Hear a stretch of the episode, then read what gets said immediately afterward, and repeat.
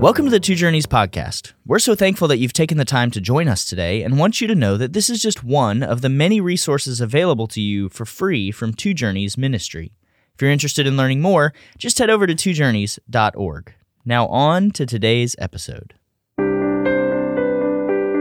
This is episode 11 in our 2 Corinthians Bible Study podcast. This episode is entitled Paul Defends His Ministry, where we'll discuss 2 Corinthians chapter 10, verses 1 through 18. I'm Wes Treadway, and I'm here with Pastor Andy Davis. Andy, what are we going to see in these verses we're looking at today?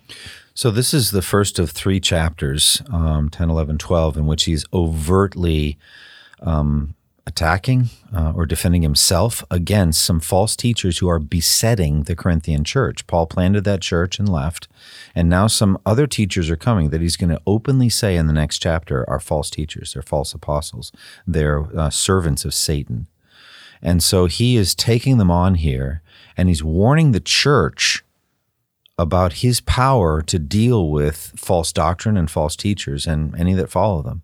And so in chapter 10 we're going to see a lot of his his assertion of apostolic power.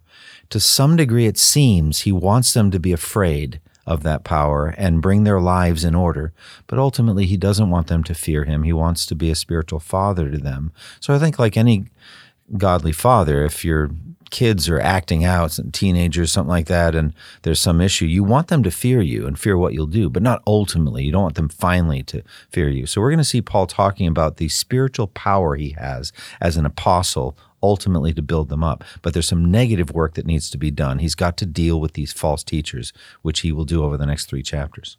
Well, let's begin our reading in 2 Corinthians chapter 10, verse 1. I, Paul, myself, entreat you, by the meekness and gentleness of Christ, I who am humble when face to face with you, but bold toward you when I am away.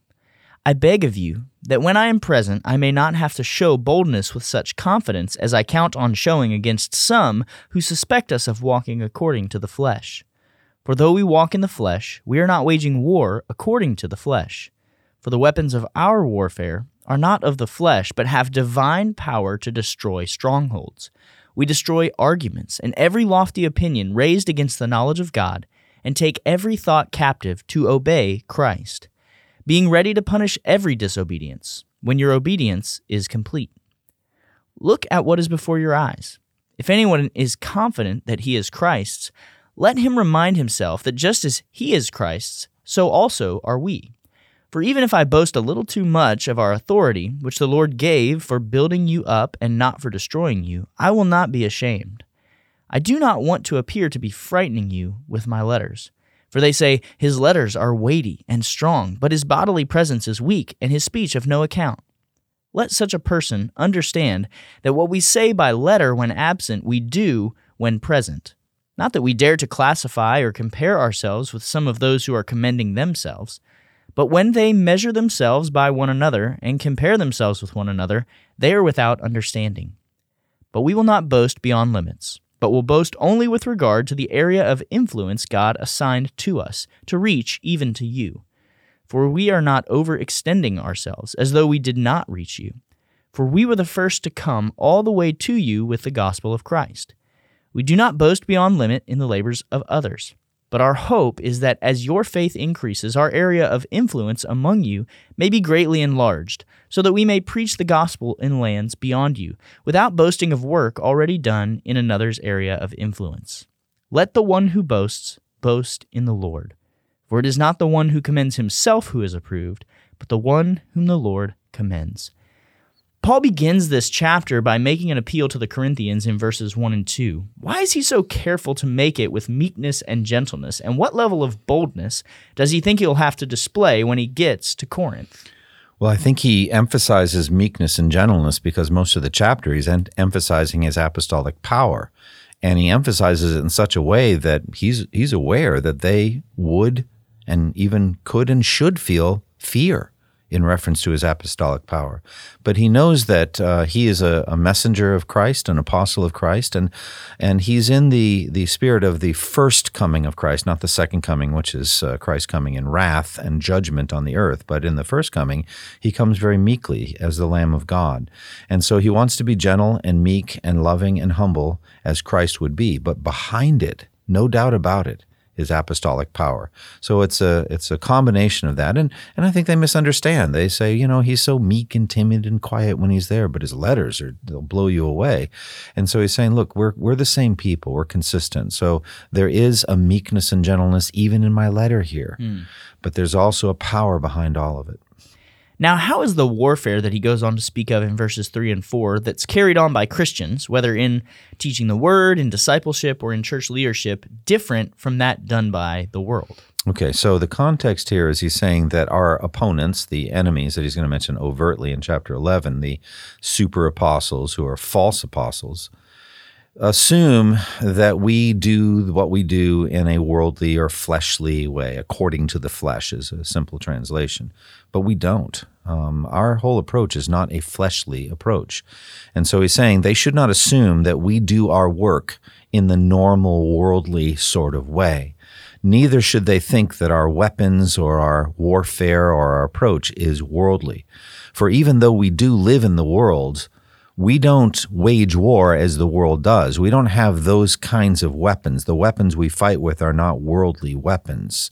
Instead, they have divine power, Paul says. So there's a supernatural power to what Paul does. So, what it means is if you look at Paul on the outside, he looks like a loser. He's frequently in prison. He's beaten. He's he's small. He's insignificant. He's uh, he was with the Corinthians in weakness and fear and much trembling.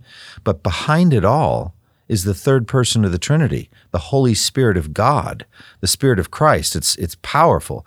And so he says we actually are waging war. There's a warfare we're waging, and we're fighting Satan and demons uh, so that people can be rescued can be reclaimed for the kingdom of God. And so the warfare we're fighting is a powerful warfare.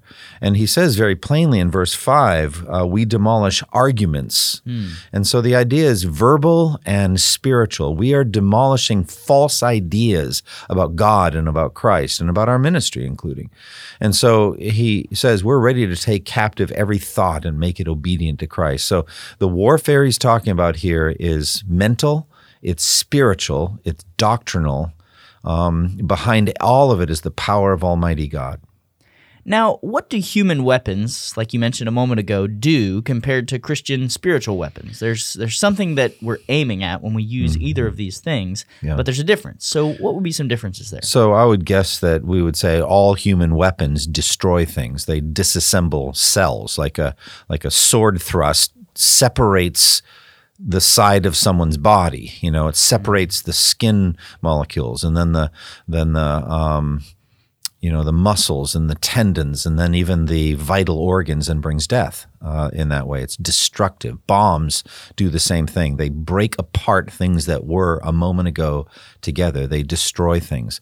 Paul's uh, weapons are uh, spiritual, and they really are demolishing or destroying ideas, mm. doctrines, and also the invisible grip that Satan has, the invisible chains that Satan puts on souls uh, through his temptations and through his accusations. So uh, it's a, a, very different kind of weaponry that he uses. We demolish arguments and every pretension that sets itself up against the knowledge of God. And we are ready to take captive every thought and make it obedient to Christ. So the battle is waged within human minds, mm. within human hearts. It has to do with conceptions and doctrines and um, and patterns of living that flow from that. So, how are the arguments that Christians are trying to destroy then like strongholds? And in yeah. what way are they raised against the knowledge of God? So, there are many, many false doctrines that uh, then Christianity comes to destroy. So legalistic Judaism, you know, the circumcision group, he had to deal with that. He had to destroy the false doctrines, which he does in Galatians and in Romans and in various places. Uh, other uh, across 20 centuries of church history, other false doctrines and false religions have had to be destroyed, and so apologists and and um, you know Christian evangelists have studied and learned Islam or Buddhism or Hinduism or materialistic atheism and have understood how those ideas can be demolished, can be broken apart. Earlier today, I was I was uh, addressing uh, the men's men's uh, Bible study. Uh, we have a noon Bible study. uh, that we listened to. Uh, we we walked through scripture and was talking about um, Islam and saying the fundamental flaw of Islam is that there's no atoning sacrifice, and so the only way that Allah can accept Muslims who have sinned, and they all acknowledge that they violate Allah's laws because it's very much based on on Christianity, Judeo Christian heritage. Uh, but Allah accepts them because Allah is merciful. But if Allah is merciful and if there is no atoning sacrifice, then Allah cannot be just. Mm. And so, how can Allah be both just and merciful to the sinner and allow anyone into paradise? But Christians have an answer to that. It's by the cross of Christ. Yeah. It's by the fact that God the Son died in our place. So, we, I think, in that way, you have demolished the essence of Islam. So, we break apart. Take, let's take also materialistic evolution, the concept of evolution. It's a stronghold. It's very powerful. It has an, another way of explaining how everything we see with our eyes came about, but it has fatal flaws fundamental flaws. I, have looked at a number of them in the past, like where did the first living cell come from? Hmm. How could it possibly be on planet Earth that one moment everything was a bunch of, of inert chemicals, not living chemicals, and a moment later you have life? You have the first living cell. How could anyone even believe that? Hmm. And and then it reproduces and on it goes. It's just I don't know how anyone could believe that. There are just flaws to evolution. And so um, Christians think about the system and blow it apart. But one thing we don't do, we don't blow apart people.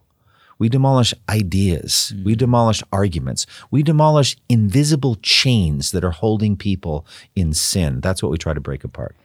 Andy, one of the things that's been a hallmark of your ministry and what we aim to do here at this local church is to elevate the ministry of the word. And I wonder if you could speak to the role of the ministry of the word in demolishing these strongholds and arguments, why the word is so central to this kind of warfare.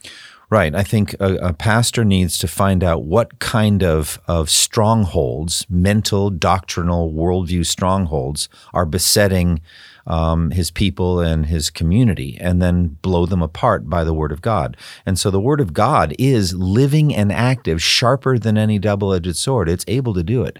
And so we, uh, sometimes it's not even intentional, just by systematic proclamation of verse after verse, book after book of the Bible, certain things just are going to be blown apart. They're going to be destroyed. Even if I don't intentionally go after them, they're going to fall by the wayside and be destroyed.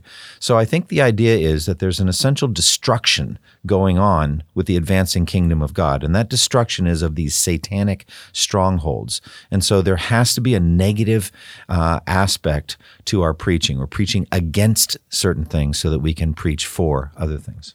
All right, so what's the difference then between destroying an argument that's mm-hmm. enslaving a person and destroying the person himself? And how does understanding that we're not battling against people but against these false ideas that are enslaving them help us to not get sinfully angry when doing mm-hmm. evangelism and apologetics with unbelievers, especially as we seek to love and care for our city and, and demolish those things that have taken them captive? Right. I think uh, maybe we just start with that that amazingly unique command that Jesus gave us to love our enemies, hmm. to pray for those who persecute us. We'll just pause right there. What are we praying for? Aren't we ultimately praying that we could spend eternity with them in heaven? Isn't that what we would like? Hmm. When Stephen was dying, wasn't he he yearning that that God would forgive them? He said, "Lord, don't lay this sin to their charge." He didn't want them to be guilty for that sin. Hmm. He wanted, it seems, all of the ones who are stoning him to be able to see the glory of Christ as he was seeing it and to join him in that glory in heaven. So, a love for what the people could be, not what they are right now, but what they could be, what God could do in their lives if he sets them free. That's how we desire not to blow apart people or destroy people, but we definitely want to uh, loosen those invisible chains that Satan has woven around their souls, the chains of lust and of, of, of worldview flaws and false religion and idolatry, to see those chains, you won't see it, but to, to know that those chains, invisible chains, have slipped off of their souls and now they're free to follow Christ. To me, that's awesome. So that's how we do it. We imagine, I, that's how I do it. I would say, imagine what this person would be like if they were converted and became a brother or a sister in Christ, and then go after that. We don't want to destroy people. We want to save them. We want to destroy the ideas that are hurting them. Yeah, what a powerful image to have in our minds as we have those conversations conversations with people that can be very challenging.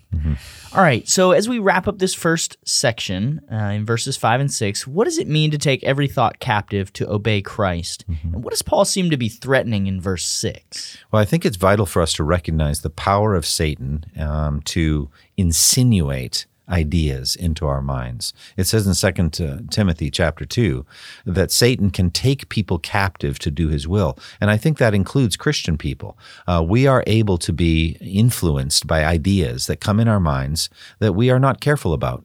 And we don't we don't always know um, that this new idea and thought that's popped in our mind, an idea of bitterness or negativity towards someone, or uh, accusation of their wrongdoing, different things, is really coming from Satan. And uh, in it comes into our minds, and we start thinking dark thoughts about this person and start feeling jealous toward them or start feeling angry or unreasonably hostile toward them. And we don't even know why. And that's why it says in another place, we're not unaware of his schemes in 2 Corinthians chapter 2, that we're not unaware of his schemes, that we need to say, wait a minute now, there's a thought running across the field of my mind. I think it's an enemy thought. I think it's an evil thought.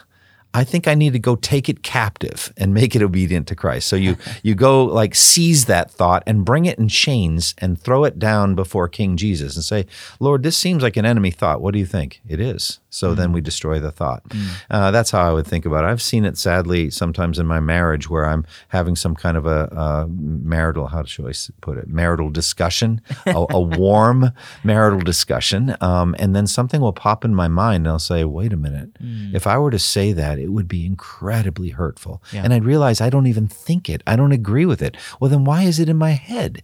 It's because Satan has the power to insinuate it. Now, for those of you that say, if I'm in, if I'm indwelt with the Holy Spirit, Satan doesn't have access to my brain.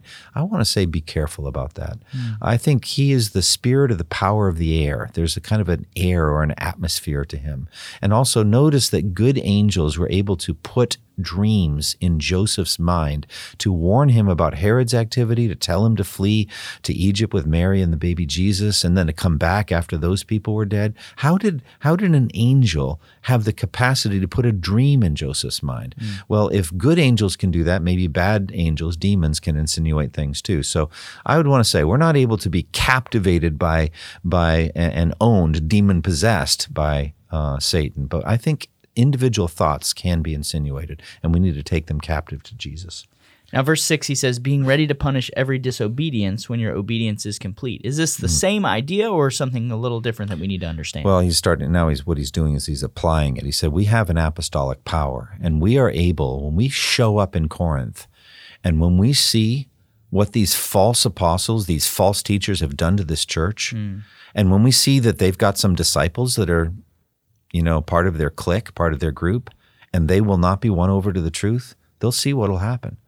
And I think it's terrifying. He's he's implying a certain measure of power here that I think it would be helpful for us to consider the case of Peter and Ananias and Sapphira in Acts chapter 5 when Peter showed up and addressed the sin of Ananias and then later of his wife Sapphira they dropped down dead.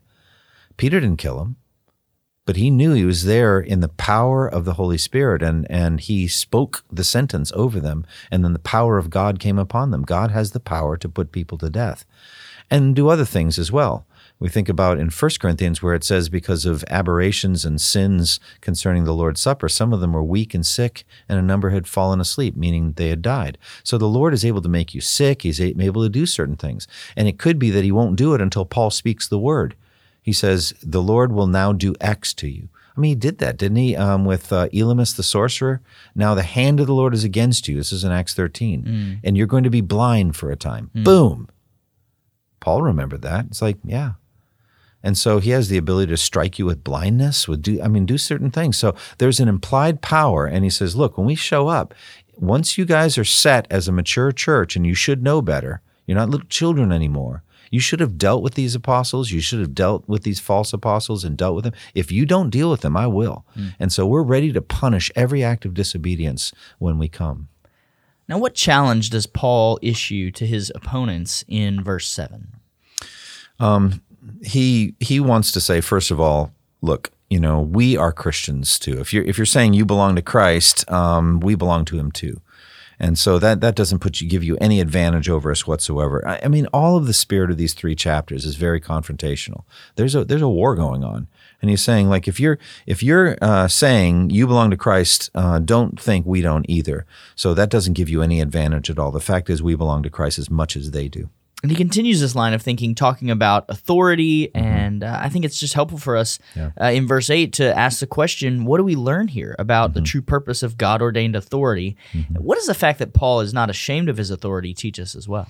Yeah. So Paul is saying, I want you to understand we have authority as apostles of Christ, and we have the ability to do certain things. So again, that backdrop of of Peter with Ananias and Sapphira, or Paul in his first missionary journey with Barnabas on Cyprus, when when he said to Elymas the sorcerer that he would be struck with blindness because he was opposing the word of God.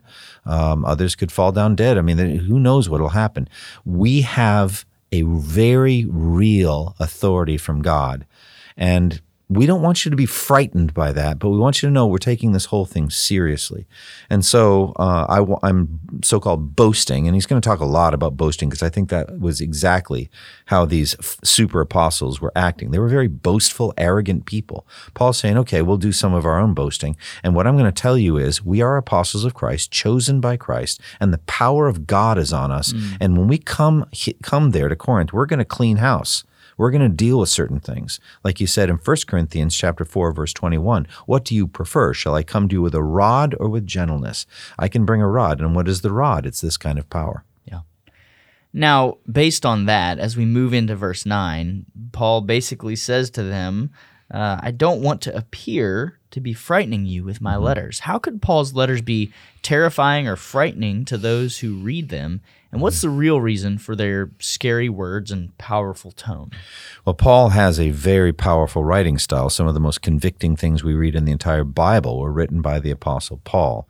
And the kind of wrong-headed thinking that came up is like, look, his his letters will scare you, but when he shows up, he's not much. you know, he he actually even talks about that in 1 Corinthians 2. When I was with you, I was with you in weakness and fear and much trembling. Here in this chapter, he says it's it seems like we're we're timid when face to face, but bold when away in verse 1. So honestly, he wants you to he wants the Corinthians to know we're the same people all the time. Sometimes we're going to be gentle in our letters and and and bold in our person and other times we're going to be the other way around. The fact of the matter is, yes, uh, Paul's letters are are weighty and forceful, um, but I am when I come. Uh, coming in the gentleness and the meekness of Christ. I'd like to be your friend. I would like to have a love relationship with you. Um, if I have to warn you from time to time, I will, but that's not home base. And the fact of the matter is, and this is really exciting, if we're genuinely Christians, our sins are temporary. We're going to spend eternity in warm hearted, perfect, loving fellowship with each other in heaven. So sadly, from time to time, we have to deal with sin, but our home base is going to be a happy, peaceful, loving friendship together and fellowship. So Paul wants to wants to display that. So don't misunderstand me. Paul's saying I'm not weak and timid in person. Hmm. I'm loving to you and tender, like a father caring for children. But when the time comes, if there needs to be some strength, I'll do it. So that's why in verses 9 and 10, he goes on to kind of draw that out, right? To mm-hmm. point out, hey, some people are saying he's got really strongly worded letters, but he's just kind of timid and meek in person. He's saying, listen, that's that's actually just because I'm trying to display something to you about the nature of our relationship and the nature of uh, what it looks like for you to follow Christ. Right. And I think, you know, what he's saying in verse 11, uh, what we are in our letters when we are absent, we will be in our actions when we are present. I think fundamentally that's what he says about the book of Romans. I want to be with you, but many things have hindered me. And he explains in Romans 15 why he hasn't come there yet. But he sent the letter in his place. Effectively, what he's saying is the letter will do what I would do if I could come. Hmm. And he's saying the same thing here. My my letter stands in my place. Well, now Paul's dead and has been for all these centuries. We're not going to have Paul come to our church, but we get to have Paul come to our church by these letters. Yeah. And so what he would do if he would come as a guest speaker at First Baptist Durham or some other church, he would do through the letters. By the way, that's basically what I do as a verse by verse expositor. I get up and I basically say effectively, the apostle Paul is going to come and teach us right now. If he were here, this is what he would say. Hmm. Now, what does verse 12 teach us about Paul's enemies in Corinth, the super apostles that we'll meet in just a few verses in 2 Corinthians 11, verse 5, perhaps in a, a future podcast? And what's so bad about comparing yourself to yourself to mm-hmm. commend yourself? Yeah, so fundamentally they're commending themselves, just saying we're we're we're all that in a bag of chips. We're we're awesome, we're great, and all that. And it's like what in the world? I think Paul is so worn out with these people. They're just really just bad people. They're arrogant, boastful people, mm. and he's saying we don't we don't want to do what they do. Um, fundamentally, that's not what we do. Uh, all that really matters is what the Lord thinks about me. He says, you know, in another place, you know, my conscience is clear, but that doesn't make me innocent. Is what matters is what the Lord thinks, and so judge nothing until the, until the end of the world. We, you'll find out what I am when Jesus comes. So, uh, you know, whatever we appear to be, fundamentally, all that really matters is what Christ thinks about us. But he's saying we're not going to stoop to their level. Their level is to be commending themselves by comparing themselves with others. He said we're not doing that. Um, they are not wise when they do that. When they start with themselves and go outward and then compare themselves to others, that is unwise. How does Paul then address the super apostles' habit of arrogant boasting in verses 13 through 15? What mm-hmm. limits does he put around his own boasting, and how does that serve as a rebuke mm-hmm. of these super super apostles? So he's saying in verse 15, we don't go beyond our limits by boasting of work done by others. That's exactly what the super apostles were doing. Hmm. They're parasites. They they came along and, and are feasting on, on the solid work that Paul and his fellow laborers did in Corinth. And now they're discrediting Paul and they're just, just setting up their own things on the foundation that Paul laid. And so Paul doesn't do this. We were given a field to work. God told us to come.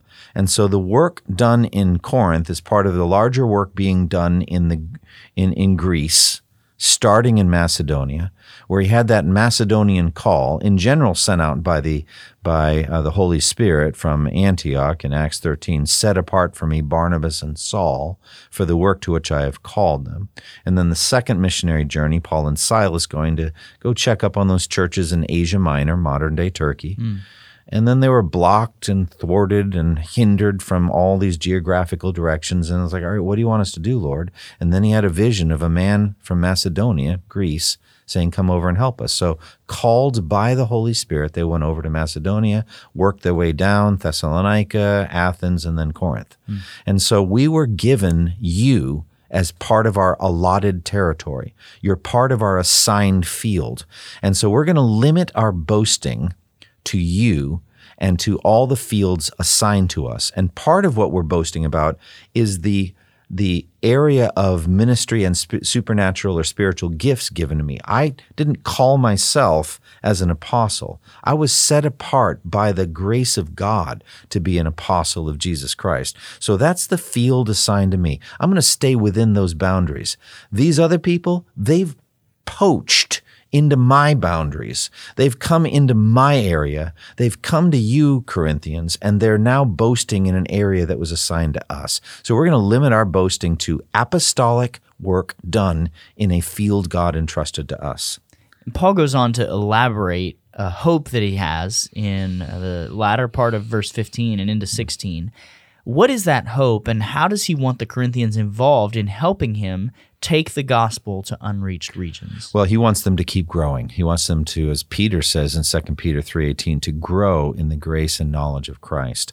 And so he wants their uh, ministry, Paul's ministry, to expand among the Corinthians. He has more to teach them. There's more Christian doctrine they could learn. And as they grow more doctrinally, mentally, intellectually, they're also going to uh, grow in their holiness and in their commitment to the Great Commission. They're going to grow in their concern for the region beyond. And so they're going to send missionaries out. They're going to train some people and send them. Uh, so the idea is that that uh, the the gospel work can continue, and Paul includes himself in that, so that we can preach the gospel in the regions beyond you. So we want to see you keep developing and growing, and we want to see the the uh, ministry developing into geographical regions that are as yet unreached with the gospel. How does Paul's repeating of let the one who boasts boast in the Lord fit mm-hmm. into his train of thought in verse 17. Well, again, this is regular pattern that these false apostles have of boasting. And you think this is evil. And fundamentally, all boasting is boasting in the Lord. So Paul deals with boasting a lot, and I think he was a boastful man before he was converted. Um, and so once he was converted, he realized only the only good thing about me, any good thing about me, was given to me by the Lord Jesus Christ. So all boasting ultimately goes to Christ. Let him who boasts boast in the Lord. He said it in 1 Corinthians chapter 1. So fundamentally, he wants all of the workers of Christ to be humble and realize everything they have is from God. What do you have that you didn't receive? And if you did receive it, why do you boast as though you did not? Ultimately, all boasting goes to the Lord. What's Paul's final word in this chapter, and what final thoughts do you have for us today? All right, so the super apostles are very big on commending themselves. Paul says it's not the one who commends himself. Hmm. What really matters is the one the Lord commends. And fundamentally, uh, it kind of reminds me of of that whole controversy between um, Moses and Aaron on the one side, and and uh, you know all those that were criticizing the ministry on the other and uh, was it Dathan and Abiram, and then the the the uh, earth opened up and swallowed them. You know, uh, so the fundamental thing, or again, Aaron, they were speaking against Aaron, and his staff budded and and like bore fruit. you know, the staff. You know, with, was it almonds and not exactly yeah. a living plant no, tree? Is it's like it's, it, it was just lavishly blessed by mm. God, and all the other sticks, nothing happened. So what matters is God is at work in our ministry. God shows us. God is blessing us. He's blessing my ministry. What really matters is is the Lord at work. These false apostles, God isn't commending them because God didn't choose them, God didn't send them. Any final thoughts for us, Andy, on this passage we looked at today? Yeah, I want to go back to the statement of taking every thought captive. I think we need to realize that uh, you know what goes on in our brains matters. Our thought life matters, and so we need to have pure thoughts. We need to realize that every thought that we that we think needs to be pure and holy. Uh, we need to think about what is true, what is noble, right, pure, lovely, admirable, excellent, and praiseworthy. If there are any thoughts in our minds that are not, we need to take those thoughts captive and make them obedient to Christ. Well, this has been episode 11 in our Second Corinthians Bible Study podcast. We want to invite you to join us next time for episode 12, entitled Servants of Satan Exposed, where we'll discuss Second Corinthians chapter 11, verses 1 through 15. Thank you for listening to the Two Journeys podcast, and may the grace of our Lord Jesus Christ be with you all. Thank you for listening to this resource from twojourneys.org. Feel free to use and share this content to spread the knowledge of God and build His kingdom. Only we ask that you do so for non commercial purposes and in accordance with the copyright policy found at twojourneys.org. Two Journeys exists to help Christians make progress in the two journeys of the Christian life the internal journey of sanctification and the external journey of gospel advancement. We do this by exporting biblical teaching for the good of Christ's church and for the glory of God.